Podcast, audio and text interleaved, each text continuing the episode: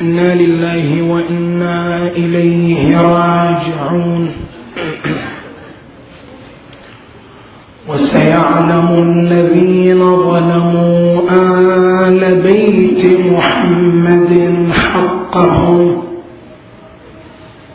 أي منقلب ينقلبون والعاقبة للمتقين.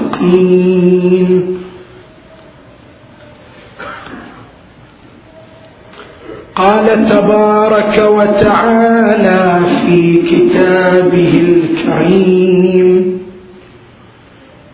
بسم الله الرحمن الرحيم.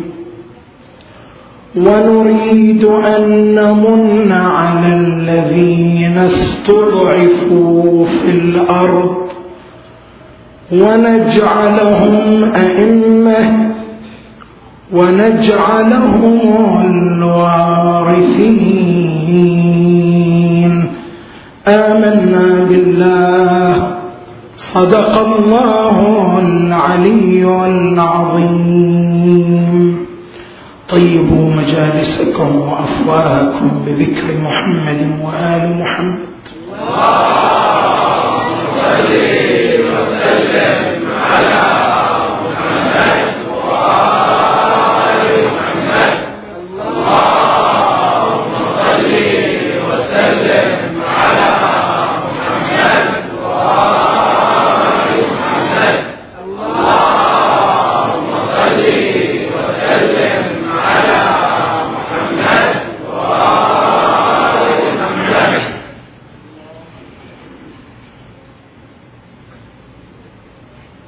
موضوع بحثنا هذه الليلة من خلال الآية المباركة هو ضرورة وفائدة إمامة الإمام المهدي عجل الله فرجه الشريف وبحثنا حول هذا الموضوع ينصب في نقطتين. النقطة الأولى في بيان ضرورة إمامة الإمام المهدي أجل الله تعالى فرجه.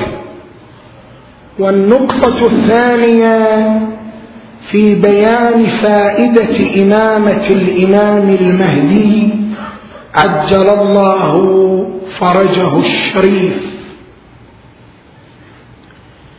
أما ما يعود إلى النقطة الأولى وهي بيان ضرورة إمامة الإمام المهدي. إمامة الإمام المهدي عجل الله فرجه. هل هي ضرورية لنا أم لا؟ يعني لو لم يكن الإمام المهدي إماما هل كان يضرنا ذلك؟ هل كان ينقصنا شيء؟ ما هي فائدة إمامة الإمام المهدي عجل الله فرجه بالنسبة لنا حتى تكون إمامته ضرورية بالنسبة لنا؟ هل إمامته ضرورية ولازمة أم ليست بضرورية وليست بلازمة؟ هنا خصوم الشيعة يثيرون شبهة حول ضرورة إمامة الإمام المهدي عجل الله فرجه.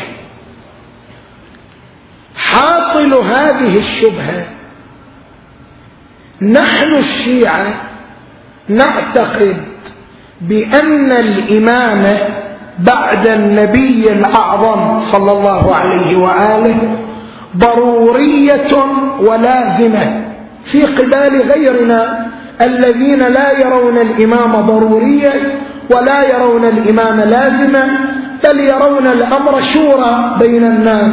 نحن نقول لا ليس الأمر كذلك.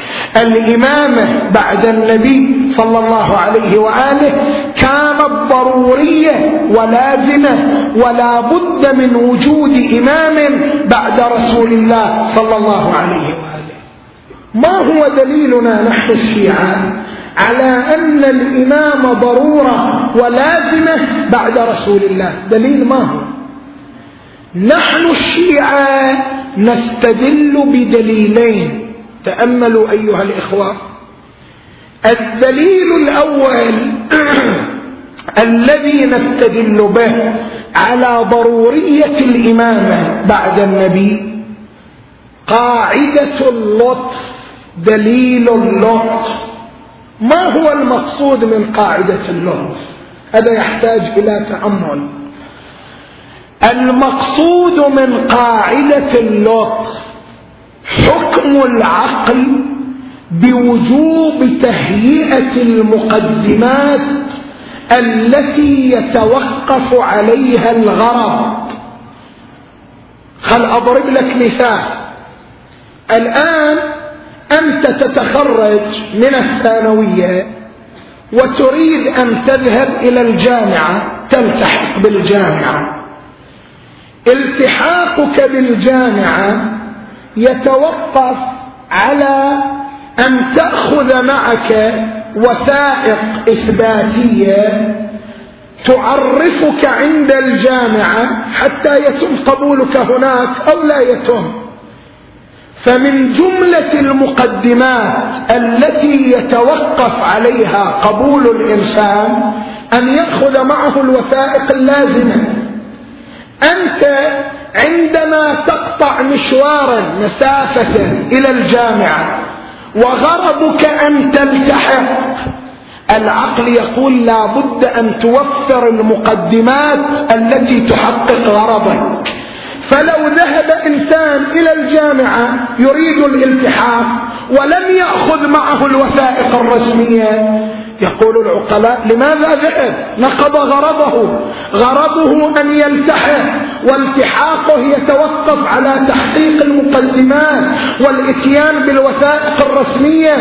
فلماذا لم يأتي بها؟ يعد عمله مستهجنا عند العقلاء. هذه المقدمات التي يتوقف تحقق الغرض عليها يجب تهيئتها بحكم العقل.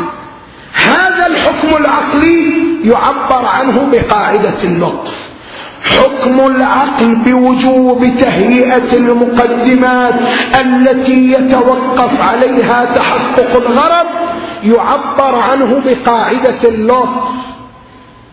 هذه قاعدة اللطف موجودة في حياتنا نمارسها وأيضا نحن نستدل بها في علم العقائد في علم الكلام.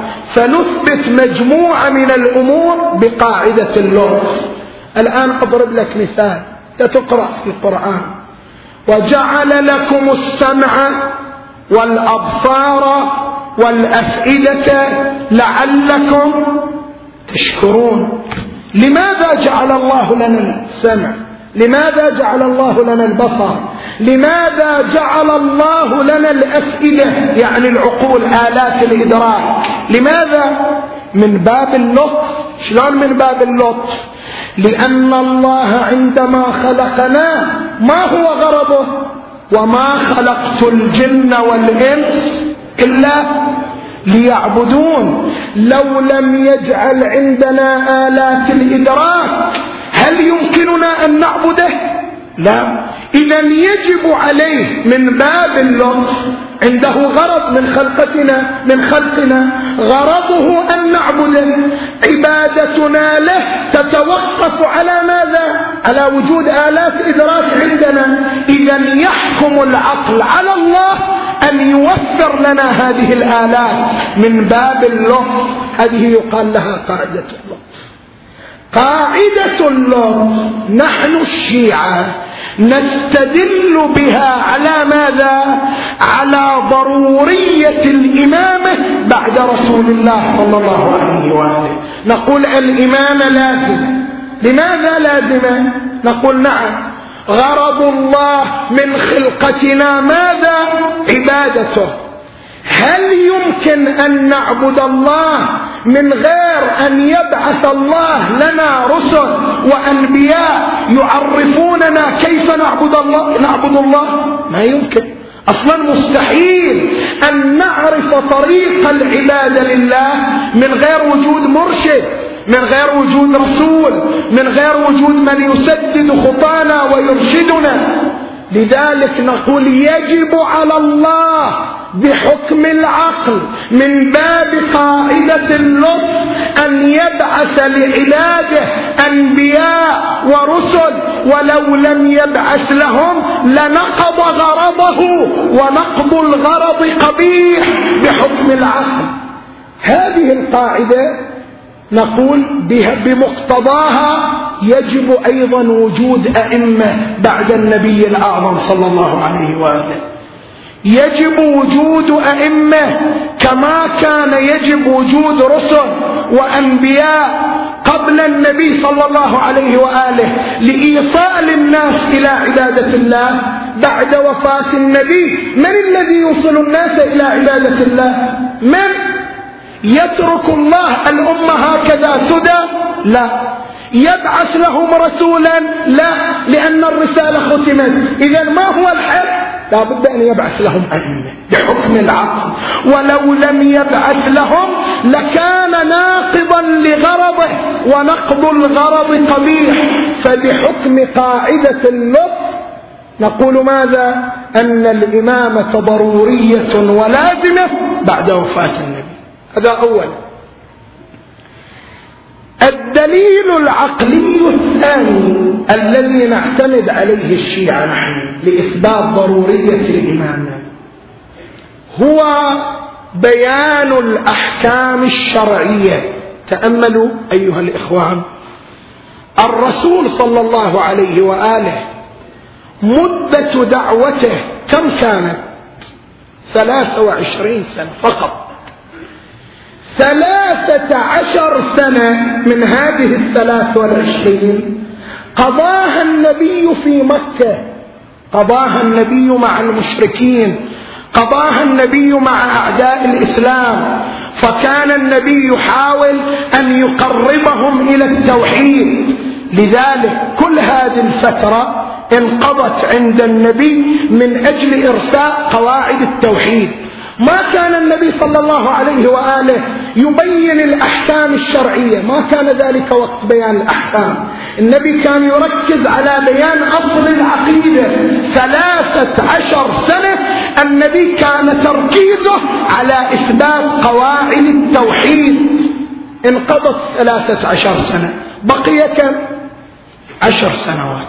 هاجر النبي من مكة إلى المدينة. عشر سنوات فيها حروب متعددة خاضها النبي مع الكفار وخاضها النبي مع المشركين وهذه الحروب قد أخذت وقتا طويلا من حياة النبي صلى الله عليه وآله فما بقيت إلا مدة قليلة لا تستوعب بيان جميع الأحكام الشرعية. لذلك باعتراف أهل العامة قبل الشيعة هم يعترفون أن النبي صلى الله عليه وآله إنما أوجد قواعد عامة وإلا لم يبين جميع الأحكام بتفاصيلها. أهل العامة يعترفون بأن النبي لم يبين جميع الأحكام بتفاصيلها. زين توفي النبي. الآن هذه الأحكام التي لم يبينها النبي من الذي يبينها؟ تترك من غير بيان؟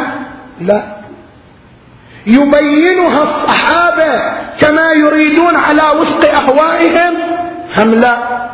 إذا لا بد من وجود خليفة للنبي يتمم رسالة النبي ويبلغ الأحكام التي لم يبلغها رسول الله صلى الله عليه وآله بحكم العقل أنت عندما تقول النبي مات ولم يجعل له خليفة فقد ناقضت نحن نقول بحكم العقل لا بد أن يترك عنه خليفة يبين الأحكام التي لم يبينها صلى الله عليه وآله.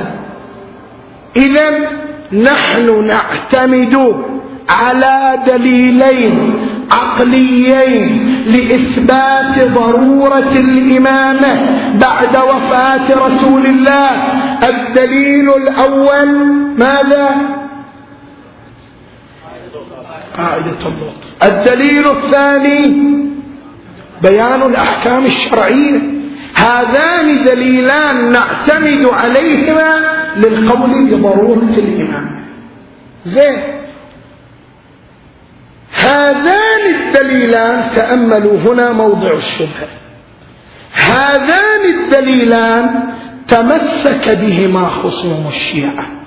وقالوا نحن بهذين الدليلين نثبت لكم أيها الشيعة أن إمامة إمامكم صاحب العصر والزمان ليست بضرورية لماذا؟ دليلكم الأول قاعدة اللطف أنه لا بد من وجود إمام يبين للناس ماذا طريق عبادة الله ويبين للناس الأحكام الشرعية غير هذا إذا كان الإمام ماذا؟ موجود بين الناس. أما إذا, إذا كان الإمام غائبا عن الناس وليس مباشرا للناس هل سيبين لهم كيفية عبادة الله؟ لا. هل سيبين لهم الأحكام الشرعية؟ لا. إذا لا قاعدة اللطف تقول لا بد من وجود الإمام المهدي. ولا ماذا؟ ولا بيان الأحكام الشرعية يقول لا بد من وجود الإمام المهدي لأن الإمام المهدي لا يبين أحكام شرعية ولا يعاشر الناس حتى يبين لهم كيفية عبادة الله بحيث أن عبادة الله تتوقف على وجوده. فإذا قاعدة اللطف وبيان الأحكام الشرعية يثبتان عدم ضرورة وجود الإمام المهدي عجل الله فرجه. هذه الشبهة. بقي الجواب عن الشبهة. نحن نقول إمامة الإمام المهدي ضرورية ولازمة. جواب الشبهة يحتاج إلى تأمل. اولا نحن نقول إثبات الإمامة. كما يكون بالأدلة العقلية كذلك يكون بالأدلة النقلية. لاحظ معي نحن عندما نقول الامامه لازمه بعد وفاة النبي إثبات الإمامة تارة يكون بالأدلة العقلية. وتارة يكون بالأدلة النقلية يعني بماذا؟ يعني بالنصوص الواردة عن النبي والنصوص الواردة عن الأئمة لذكرهم الصلوات اللهم صل وسلم على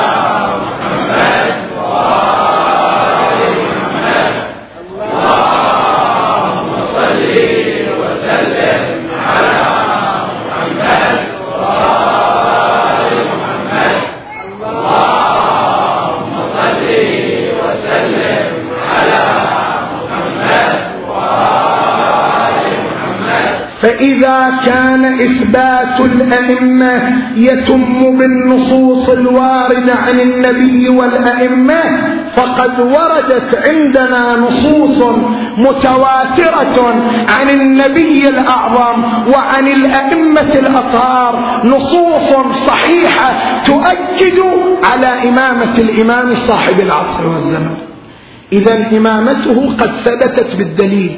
إذا ثبتت بالدليل فمعنى ذلك أن إمامته إمامة ضرورية وإلا لما أثبتها النبي والأئمة هذا شيء الشيء الآخر وهو المهم الذي ينبغي أن ندقق النظر فيه جيدا. التفتوا يا إخوان. الإمامة عندنا نحن الشيعة غير الإمامة عند أهل السنة عند أهل العامة. هنالك فرق شاسع بين الإمامة عند أهل العامة وبين الإمامة عند الشيعة. نحن عندما نقول علي بن أبي طالب إمام غير هو لما يقول أبو حنيفة إمام. إمامة أبي حنيفة عنده شيء وإمامة الحسين عندنا شيء آخر. الإمامة عندنا وعندهم مختلفتان. خل أبين لك شنو الاختلاف. الإمامة عندهم هي الرئاسة. الرئاسة العامة في أمور الدين. الإمام هو الرئيس في أمور الدين. يعني اللي يخلوا إلى كرسي في مكان معين ويجلس على الكرسي وصدر. كل يوم فتوى فتوى. أيه. هذه هي الإمامة. الإمامة عندهم الرئاسة العامة في أمور الدين. هذه الإمامة. الإمامة عندنا نحن ما هي؟ إمامة عندنا رئاسة عامة في أمور الدين. هذه هي الإمامة؟ لا. الإمامة يعبر عنها الإمام الرضا. عليه السلام. يقول الإمامة هي خلافة الله. بس. شنو معنى خلافة الله؟ هذا المعنى لا يمكن أن أستوعبه بكلمات مختصرة. لكن أبين لك باختصار. أنت الآن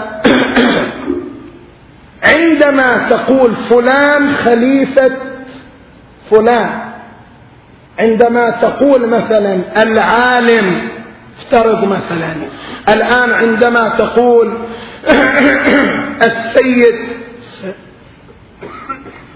عندما تقول مثلا أنه المرجع الفلاني خليفة المرجع الفلاني يعني الذي سبقه. الخليفة يكون حائزا على صفات المستخلف. الخليفة يكون حائزا على صفات المستخلف. يعني كل ما عند المستخلف من الصفات هو عند ماذا؟ عند خليفته. إلا كيف يكون خليفة له؟ الخليفة يكون جامعا لصفات المستخلف. لذلك يكون خليفة له.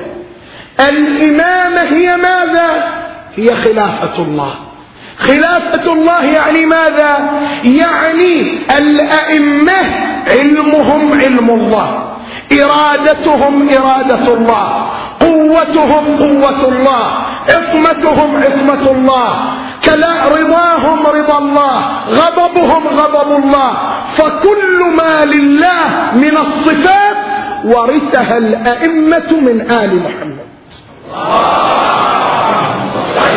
وسلم على محمد وآل محمد اللهم صل وسلم على محمد وآل محمد اللهم صل وسلم على محمد وآل محمد نعم يبقى فرق واحد علمهم علم الله لكن علم الله علم ذاتي استقلالي وعلمهم اكتسبوه من قبل الله. علمهم الله علمه أعطاهم الله قدرته أعطاهم الله عصمته. ونحن عندما نقول الإمام إمام مو يعني إمام للناس لا. خلافة الله في الأرض في السماء على الجن على الملائكة على النبات على الحيوان على الإنس. جميع الكون يكون الخليفة عليه من قبل الله هو الإمام عليه السلام.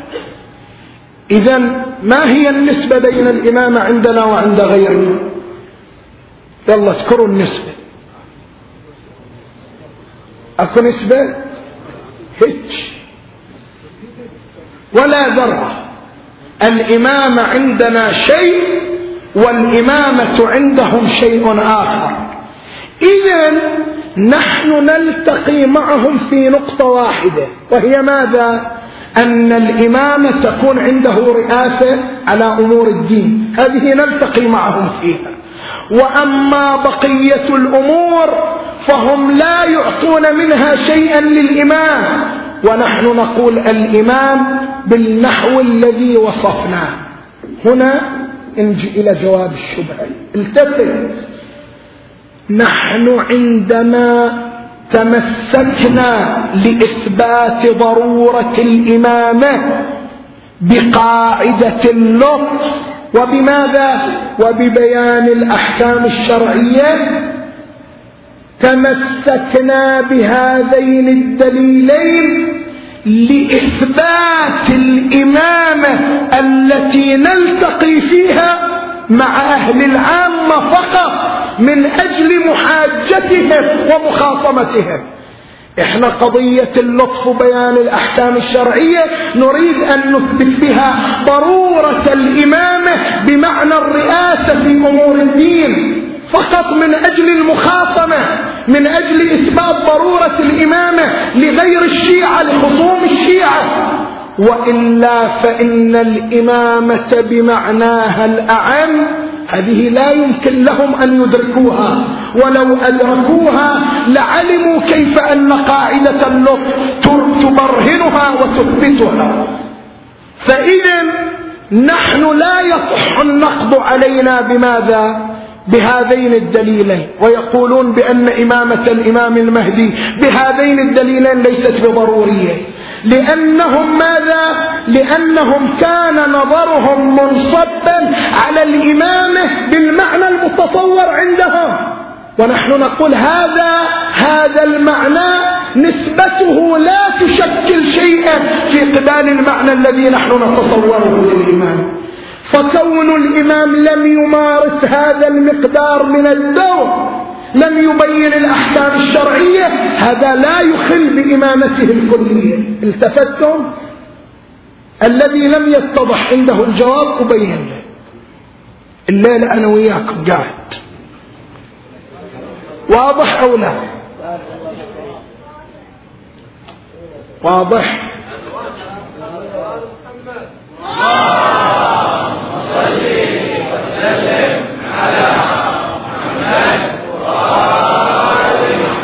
صلوات تقول مو واضح.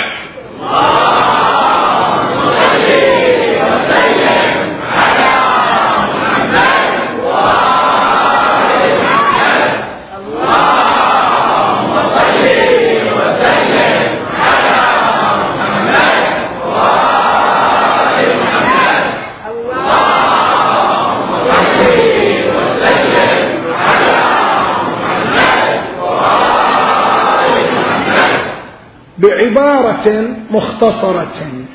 هم أهل العامة. تصوروا أن الإمامة فقط هي بيان أحكام الشرعية. قلنا الإمامة عندهم الرئاسة العامة في أمور الدين. قاعدة اللطف وبيان الأحكام الشرعية. نحن الشيعة تمسكنا بهما من باب التنزل مع أبناء العامة. لنقول لهم بأن هذه الإمامة التي أنتم تعتقدون بها ضرورية ولازمة بقاعدة اللطف وببيان الأحكام الشرعية. زين. بقية أدوار الإمام الأخرى. زين هم إجوا قالوا ما دام هم هذان الدليلان على لزوم الإمامة إذا الإمام المهدي إمامته ليست بلازمة. نحن نقول لهم أنتم تصورتوا شيء بسيط من الإمامة وتركتم أشياء كبيرة للإمامة. لبالكم دور الإمام هو فقط بيان الأحكام الشرعية. فإذا ما يقدر يبين إذا إمامته ليست بلازمة. ليس هذا هو دور الإمام. دور الإمام كما سنبين إن شاء الله إدارة نظام الكون بأكمله بإذن الله سبحانه وتعالى. لذلك كون إمامة الإمام المهدي ليست بلازمة عندكم لأنكم تصورتم أن الإمامة هي مجرد بيان الأحكام. نحن نقول الإمامة ليست كذلك. الإمام خليفة الله ومحور وقطب الكون بأكمله فإمامة الإمام المهدي لا بد أن تكون لازمة. ستتضح واضح؟ أن هذه شبهة وأنا مسؤول إذا لم أوضح الجواب عن الشبهة. نروح النقطة الثانية. ما استمليتوا؟ صحيح. ما في مجاملة؟ حتى اللي وراء؟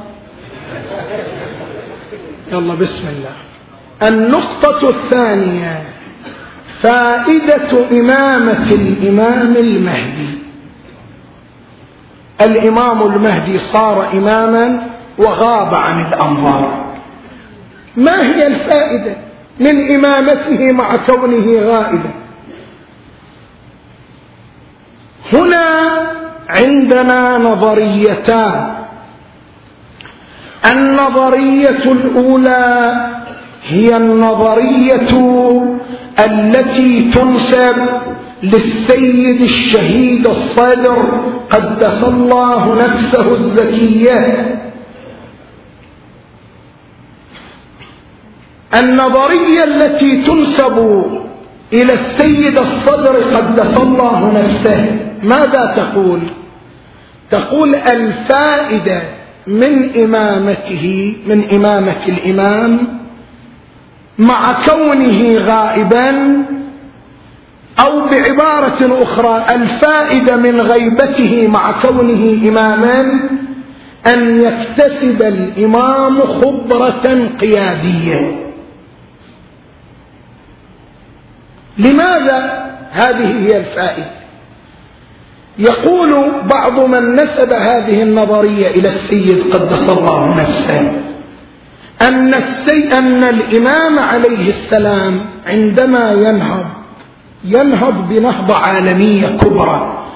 نهضة الإمام لا تقتصر على منطقة معينة وعلى مجتمع معين بل نهضة الإمام تعم العالم كله. إذا الإمام حتى يهيأ لقيادة العالم بأكمله لابد أن تكون عنده خبرة قيادية. لذلك الله أطال عمره من أجل أن يعاصر الإمام الحضارات والحركات والنهضات ويكتسب بذلك خبرة قيادية يقود بها العالم كله.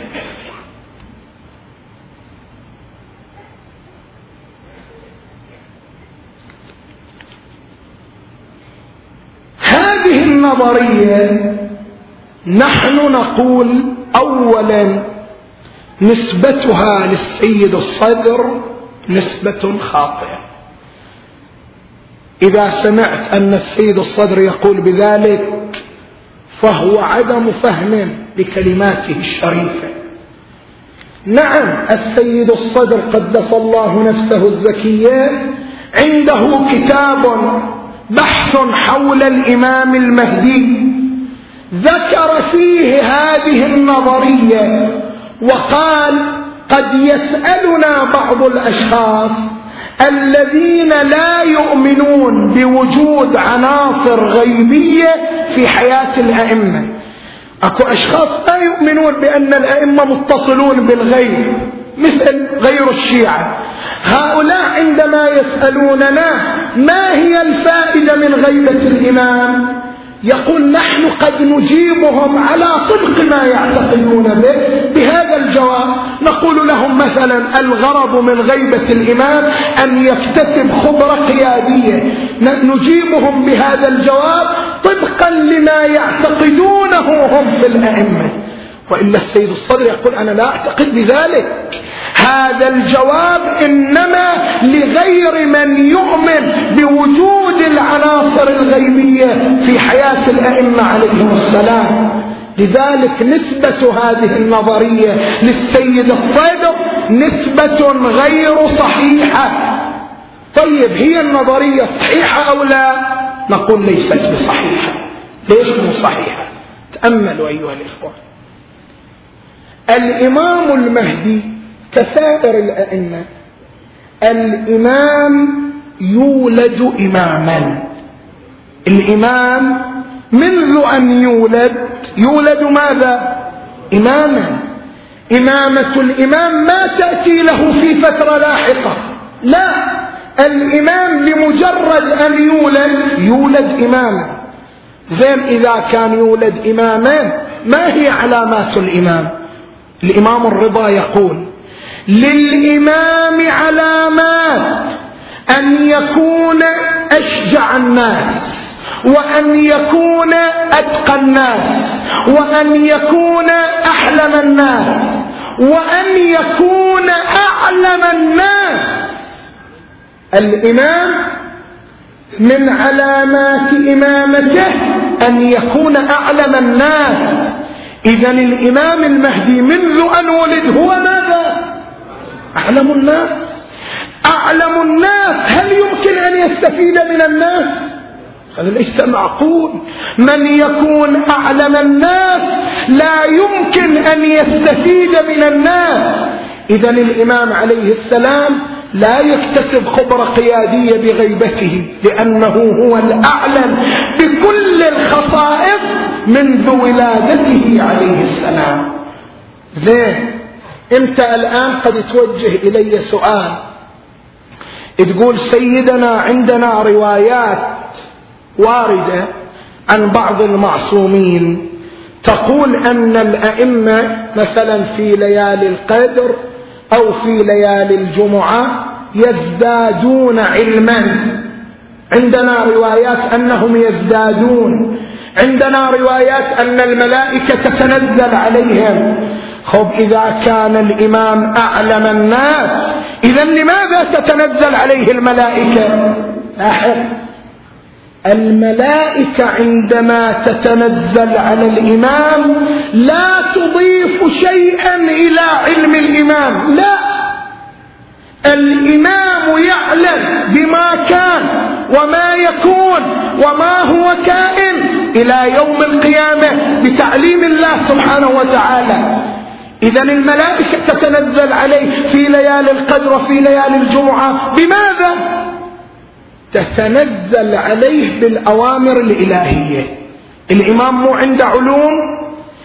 الملائكة تتنزل عليه من قبل الله. الله سبحانه وتعالى يقول له علمك الفلاني أظهره؟ علمك الفلاني لا تظهره. علمك الفلاني اصنع به كذا علمك الفلاني لا تصنع به كذا. وهذا مو من عندنا نجيبه من عند الإمام الباقر عليه السلام.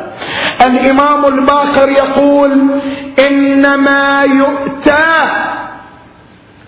بالعلم من قبل الله سبحانه وتعالى في ليالي القدر إلى النبي والأنبياء والأوصياء يقول افعل كذا وكذا في أمر كانوا يعلمونه. العلم موجود عندهم. فلا يضافون في أصل العلم شيء وإنما تأتي لهم أوامر من قبل الله تتعلق بالعلوم الموجودة عندهم. صلوات الله وسلامه عليه. إذا الإمام علمه غير قابل للزيادة. الإمام منذ أن يولد هو أعلم الناس فعلمه غير قابل للزيادة. فهذه النظرية التي تقول أن الإمام غاب ليكتسب خبرة قيادية نظرية خاطئة. انجي إلى النظرية الثانية أبينها باختصار حتى لا أطيل عليكم بأكثر من ذلك. النظرية الثانية تقول إمامة الإمام المهدي لها فوائد تعود على الناس وعلى الكون وعلى الخلق لا تعود على الإمام نفسه. أولا استقامة نظام الكون بكامله تتوقف على وجود الإمام. لماذا تتوقف على وجود الإمام؟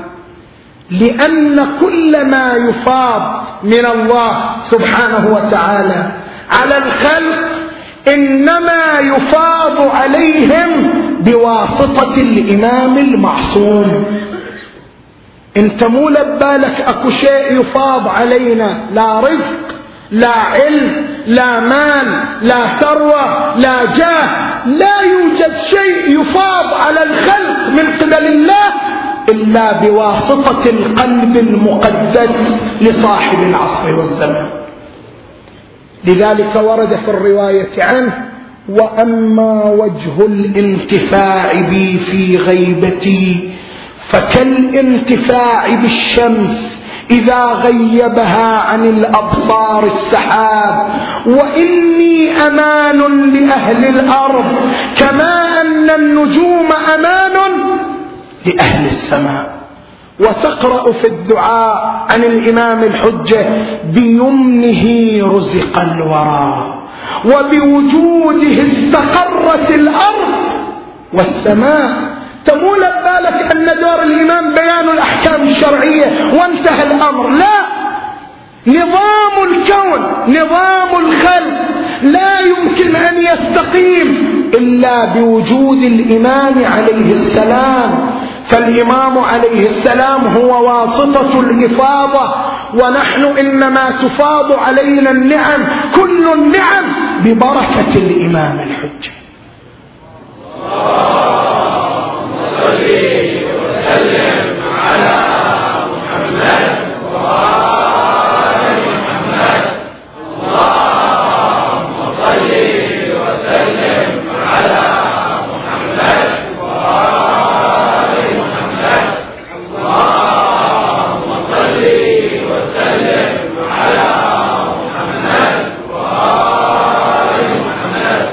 أنت الآن جئت إلى الحسينية.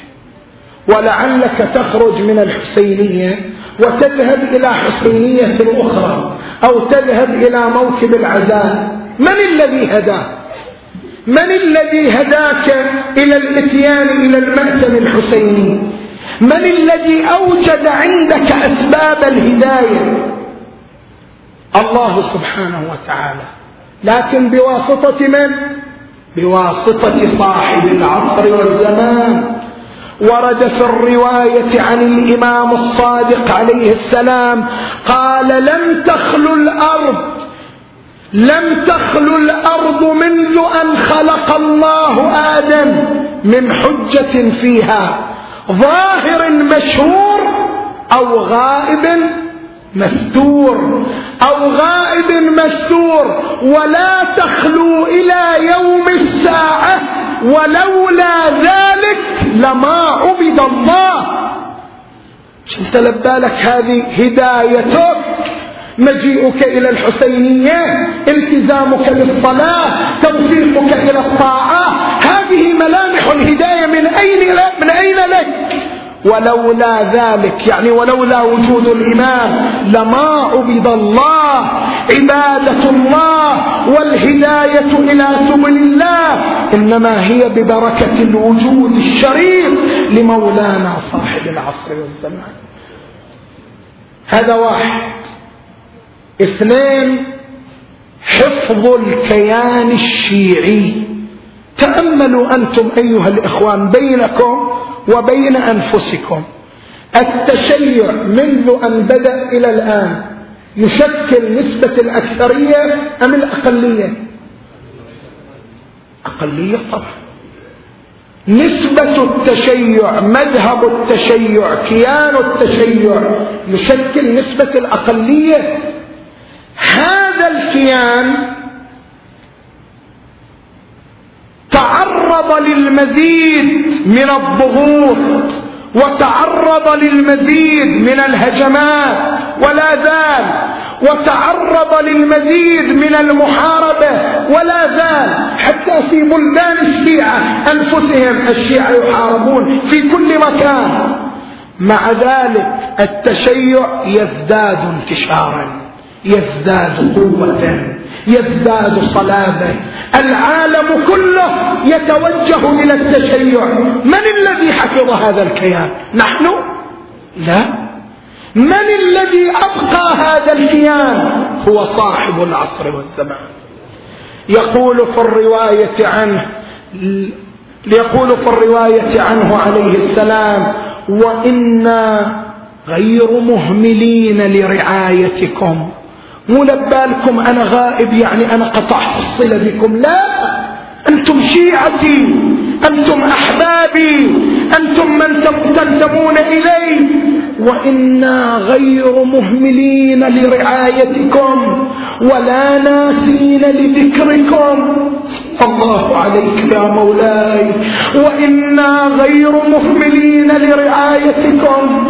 ولا ناسين لذكركم ولولانا لنزلت بكم اللأواء يعني المحن الشديدة الإمام يقول لولاي أنا ولولانا لنزلت بكم اللأواء واصطلمكم الأعداء. إذا من الذي يحمينا؟ من الذي يدافع عنا؟ من الذي يحفظ شعائرنا؟ من الذي يحفظ كياننا؟ هو مولانا صاحب العصر والزمان. هو المسدد هو الحافظ هو الراعي هو كالشمس المشرقة علينا صلوات الله وسلامه عليه. لأن الأئمة من آل محمد حملوا على عاتقهم مسؤولية حفظ الكيان الشيعي والدفاع عن الكيان الشيعي. فهذا الكيان المبارك وجوده بوجوده. كما كما حمل ذلك من قبله أجداده الطاهرون إن كان دين محمد.